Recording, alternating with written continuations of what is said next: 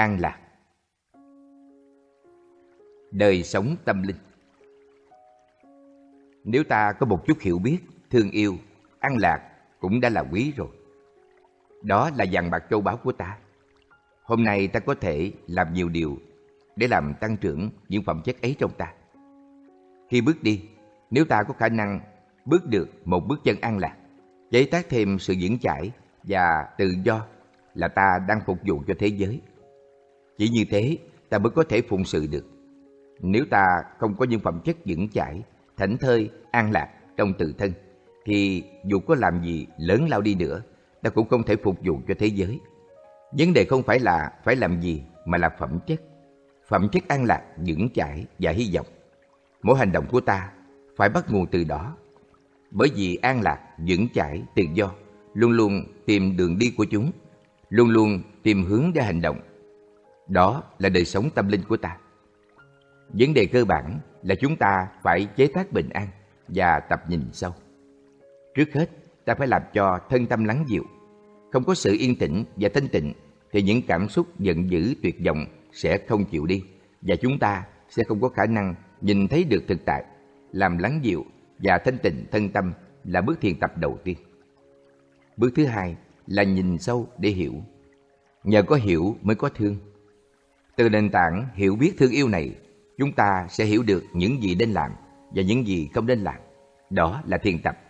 Tất cả chúng ta, những nhà chính trị, quân đội, thương gia phải thiền tập.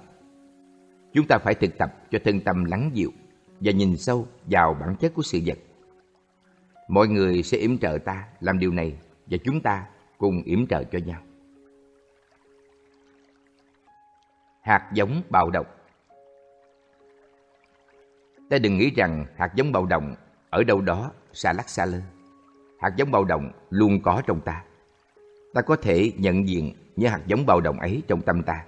Qua những suy nghĩ, lời nói, hành động trong đời sống hàng ngày. Qua cách hành xử, thái độ. Qua những nỗi sợ hãi, lo lắng của ta về bản thân và về những người khác. Từ thân của suy nghĩ cũng có thể bạo động.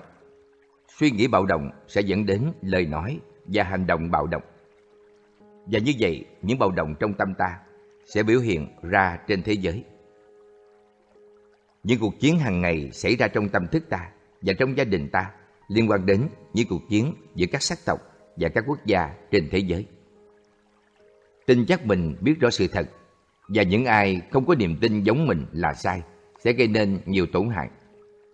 Khi ta tin chắc vào một điều gì đó và cho đó là chân lý tuyệt đối, thì ta sẽ bị kẹt vào cái thấy riêng của ta chẳng hạn như nếu ta tin rằng đạo bụt là con đường duy nhất đưa đến hạnh phúc thì có thể ta cũng đang hành động bạo động bằng cách kỳ thị và loại trừ những người theo các truyền thống tâm linh khác. Khi bị kẹt vào cái thấy của mình thì ta không thể thấy và hiểu được thực tại. Kẹt vào cái thấy của mình có thể rất nguy hiểm. Nó ngăn cản ta, không cho ta đạt đến cái thấy cao hơn, có nhiều tuệ giác sâu sắc hơn. Chúng ta thường nghĩ rằng bạo động và chiến tranh là một hành động, một sự kiện có bắt đầu và kết thúc rõ ràng. Nhưng nếu nhìn sâu vào bản chất của các cuộc chiến tranh, ta sẽ thấy rằng chiến tranh có xảy ra hay không thì những hạt giống của chiến tranh đã có rồi. Chúng ta không cần phải đợi đến lúc chiến tranh xảy ra mới thấy sự có mặt của chiến tranh. Khi quân đội rút quân trở về quê hương, ta có cảm tưởng chiến tranh kết thúc, nhưng điều đó có thể không đúng. Chiến tranh có thể vẫn còn đó. Tuy cuộc chiến đã kết thúc, nhưng sự hận thù sợ hãi vẫn còn đó trong trái tim, tâm hồn của những người lính, công dân và đồng đội của họ.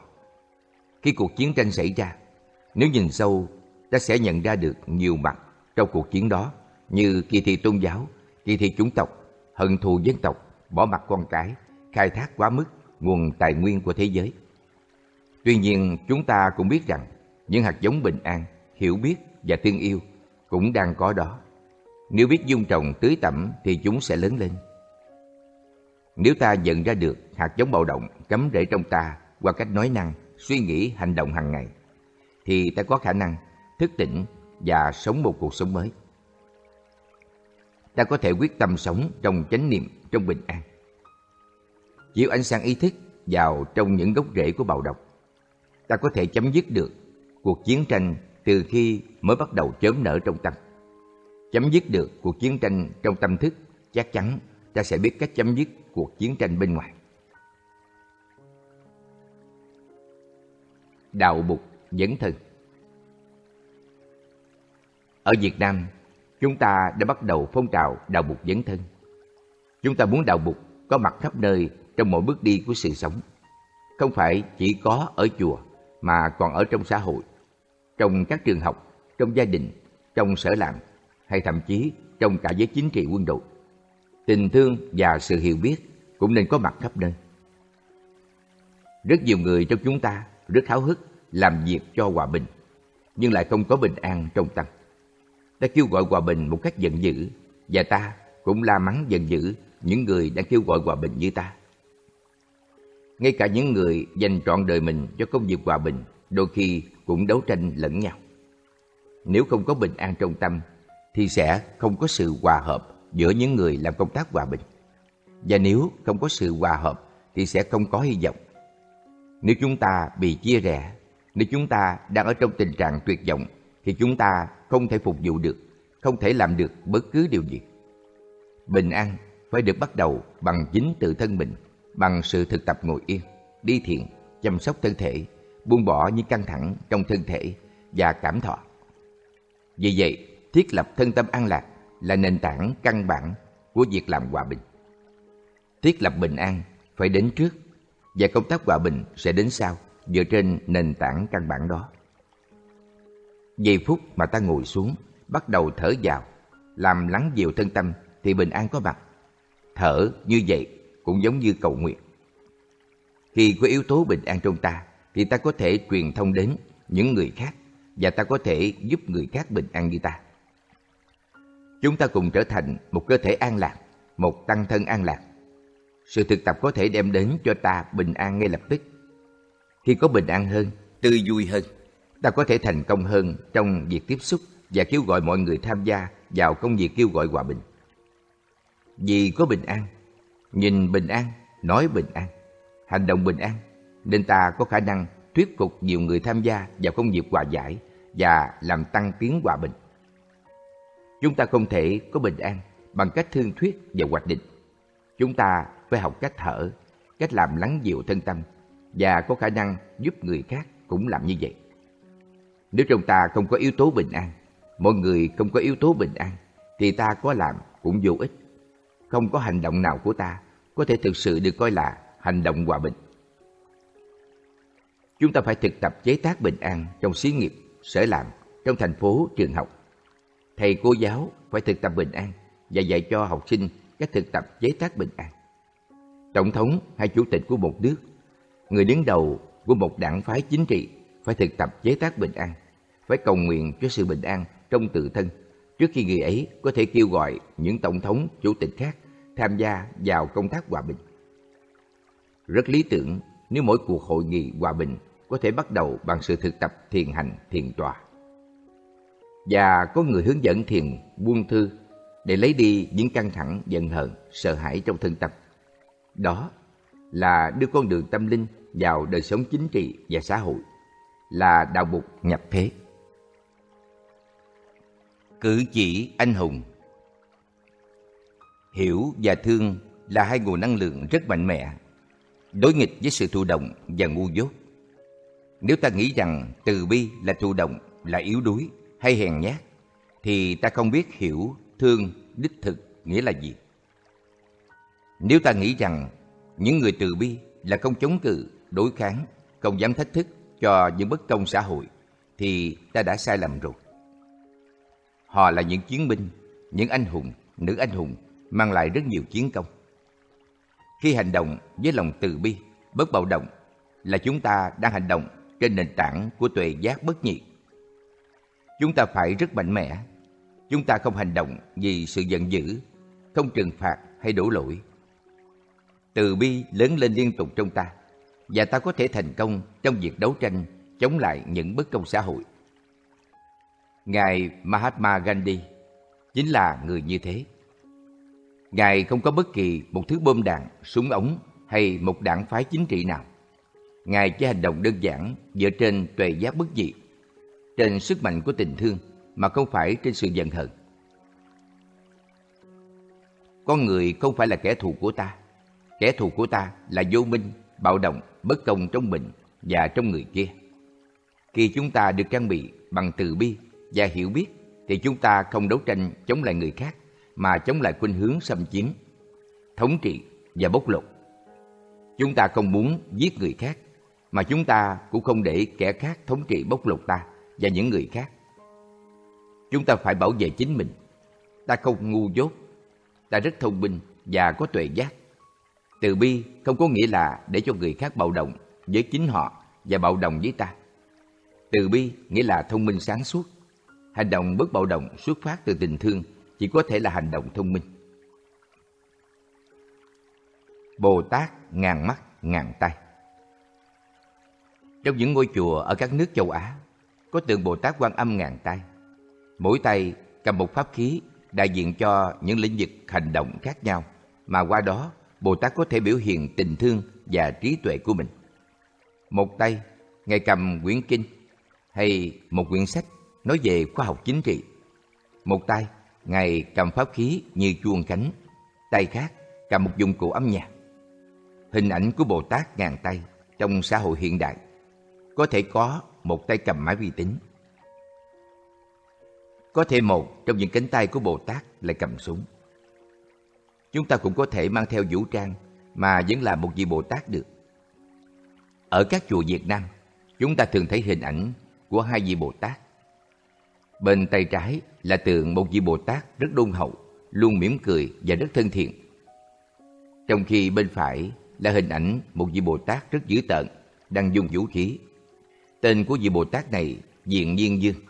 Khuôn mặt Ngài đang bốc cháy, mắt Ngài cũng đang bốc cháy, lửa và khói bay ra từ miệng và mũi Ngài. Đây là hình ảnh của một vị Bồ Tát đang thể hiện làm một người ác, rất hung dữ, nhưng lại bảo hộ cho chúng ta. Vị Bồ Tát này có khả năng giữ cho cô hồn không quậy phá. Khi cúng cô hồn, chúng ta niệm danh hiệu Ngài, xin Ngài đến giúp đỡ, bởi vì cô hồn rất ồn ào và lộn xộn. Chúng ta cần Bồ Tát diện nhiên dương, cần tính hung dữ của Ngài để giúp lập lại trật tự, bởi vì chỉ có Ngài mới có thể thuần hóa được những cô hồn quan dại mà thôi. Tuy nhiên, đặc tính trong cái vẻ dữ tợn này cũng là biểu hiện của Bồ Tát Quán Thế Âm. Người mang nhiều hình thức khác nhau, như Mẹ Hiền Quán Thế Âm, Bồ Tát Diện Viên Dương hay thậm chí là hình thức cô hồn để hiểu hơn những người mà Ngài muốn đến giúp và có truyền thông tốt với họ. Một số biểu hiện này có thể không giống như những ý niệm thông thường chúng ta có về các vị Bồ Tát. Nếu chỉ đi tìm Bồ Tát Quán Thế Âm trong một hình dáng dễ thương nhẹ nhàng, xinh đẹp, thì có thể chúng ta đánh mất Ngài. Chúng ta phải nhìn sâu để nhận ra được Bồ Tát Đại Bi Quán Thế Âm trong nhiều hình thức khác của Ngài. Nếu nhìn kỹ vào hình ảnh của Bồ Tát ngàn tay, ta sẽ thấy rằng trong mỗi lòng bàn tay của Ngài có một con mắt. Con mắt tượng trưng cho sự hiểu biết, cho tuệ giác, đó là trí tuệ bát nhã. Chúng ta cần từ bi và trí tuệ để đi xa hơn trên con đường này. Trí tuệ đem đến tình thương, sự tử tế và lòng từ bi. Bồ Tát Quán Thế Âm có rất nhiều tay bởi vì tình thương cần được bày tỏ qua nhiều hình thức, phương tiện và công cụ khác nhau. Đó là lý do mà trên mỗi cánh tay của Bồ Tát lại cầm một công cụ khác nhau và trong mỗi lòng bàn tay lại có một con mắt trí tuệ. Cuộc cách mạng hòa bình Có người sống suốt cuộc đời họ chỉ để tìm cách trả thù. Ước muốn này sẽ mang lại khổ đau lớn, không chỉ cho người kia mà còn cho chính họ nữa. Hận thù là ngọn lửa đốt cháy mọi tâm hồn và nó chỉ có thể được dịu đi bởi lòng từ bi. Lòng từ bi được tìm thấy ở đâu? Người ta có bán mà siêu thị không? Nếu có, thì ta chỉ việc mua nó mang về nhà và ta có thể bán đi tất cả những hận thù bạo động trên thế giới một cách dễ dàng. Nhưng từ bi chỉ có thể được tạo dựng trong trái tim ta bằng sự thực tập của chính mình. Bây giờ nước Mỹ đang bị bốc cháy bởi những sợ hãi, khổ đau và hận thù. Chỉ có cách duy nhất để làm lắng dịu nỗi khổ đau của ta là trở về với chính mình để tìm hiểu tại sao đã có quá nhiều bạo động như vậy. Cái gì đã khiến cho những người khủng bố có quá nhiều hận thù đến nỗi họ phải hy sinh cả tính mạng và tạo ra nhiều khổ đau cho những người khác đến như vậy. Chúng ta có thể thấy được những hận thù lớn của họ, nhưng nằm bên dưới hận thù ấy là cái gì? Đó là bất công. Tất nhiên chúng ta phải tìm cách ngăn chặn những bạo động trong họ. Thậm chí ta cũng có thể giam họ vào tù khi những hận thù của họ đang bốc cháy. Nhưng điều quan trọng là ta phải nhìn sâu và đặt câu hỏi ta đã làm gì để đóng góp vào sự bất công trên thế giới? Đôi khi những người mình thương như con cái, cha mẹ, vợ chồng đã nói hoặc làm điều gì đó thô lỗ khiến ta khổ đau và giận dữ. Ta nghĩ rằng chỉ có ta là khổ đau, còn người kia không khổ. Kỳ thực người kia cũng khổ đau. Nếu không khổ đau thì họ đã không nói, không hành xử giận dữ như vậy. Người ta thương không biết cách đi ra khỏi khổ đau. Vì vậy người ấy trút tất cả những hận thù và bạo động lên ta. Trách nhiệm của ta là tạo ra năng lượng từ bi để làm lắng dịu trái tim ta để có thể giúp đỡ người kia. Nếu ta trừng phạt người kia thì người kia chỉ khổ đau thêm thôi. Dùng bạo động để tiêu diệt bạo động chỉ tạo thêm bạo động, bất công và khổ đau. Không chỉ cho người kia mà còn cho chính ta nữa. Tuệ giác này có trong mỗi chúng ta. Thở sâu, chúng ta có thể tiếp xúc được tuệ giác này. Nếu năng lượng từ bi và tuệ giác này trong người Mỹ được nuôi dưỡng, dù chỉ trong vòng một tuần thôi, sẽ làm giảm đi mức độ giận dữ và hận thù trong nước. Tất cả chúng ta nên thực tập cho thân tâm lắng dịu, định tĩnh, tưới tâm hạt giống từ bi, tuệ giác đã có sẵn trong chúng ta và học hỏi nghệ thuật tiêu thụ chánh niệm. Làm được điều này, ta sẽ tạo ra được một cuộc cách mạng hòa bình đích thực. Chỉ có loại cách mạng này mới có thể giúp chúng ta ra khỏi tình trạng khó khăn. Nhãn hiệu Chúng ta bị chia cắt nhau bởi những nhãn hiệu và ngôn từ như người Do Thái, người Palestine, người Phật tử, người Thiên Chúa và người Hồi giáo. Khi nghe những từ này gợi lên trong đầu ta một hình ảnh và ngay lập tức ta cảm thấy xa lạ với những người khác, với những nhóm khác. Chúng ta đã hình thành nên nhiều cách suy tư khiến chúng ta chia cách nhau và làm cho nhau đau khổ. Vì thế, điều quan trọng là ta phải khám phá ra nhân tính trong người kia và giúp người kia khám phá ra nhân tính trong mình. Là con người chúng ta giống y chang như nhau, nhưng nhiều lớp nhãn hiệu đã ngăn cản người kia không cho họ thấy được ta là một con người. Nghĩ rằng mình là Phật tử hay nhân danh mình là Phật tử có thể là một điều bất lợi. Bởi vì nếu ta nhân danh Phật tử thì đó có thể là một chướng ngại không cho họ khám phá ra con người trong ta. Người Thiên Chúa, do Thái giáo hay Hồi giáo cũng vậy. Đặc điểm này có thể là một phần quan trọng để nhận diện mình, phân biệt mình với người khác. Nhưng đó không phải là toàn bộ con người mình. Người ta bị kẹt vào những hình ảnh khái niệm này nên không thể nhận ra nhau là con người. Chúng ta phải lột đi tất cả những nhãn hiệu ấy để con người có thể được hiển lộ. Đây đích thực là sự thực tập cho hòa bình. Bởi vì người ta quá kẹt vào nhãn hiệu và tên gọi, nên điều quan trọng là chúng ta phải dùng ngôn ngữ hòa ái, dịu dàng để nói với nhau về những vấn đề khác biệt và bất công. Bất công gây nên khổ đau cho cả hai phía trong bất kỳ một cuộc tranh luận cá nhân nào. Điều quan trọng là chúng ta phải hiểu điều đó.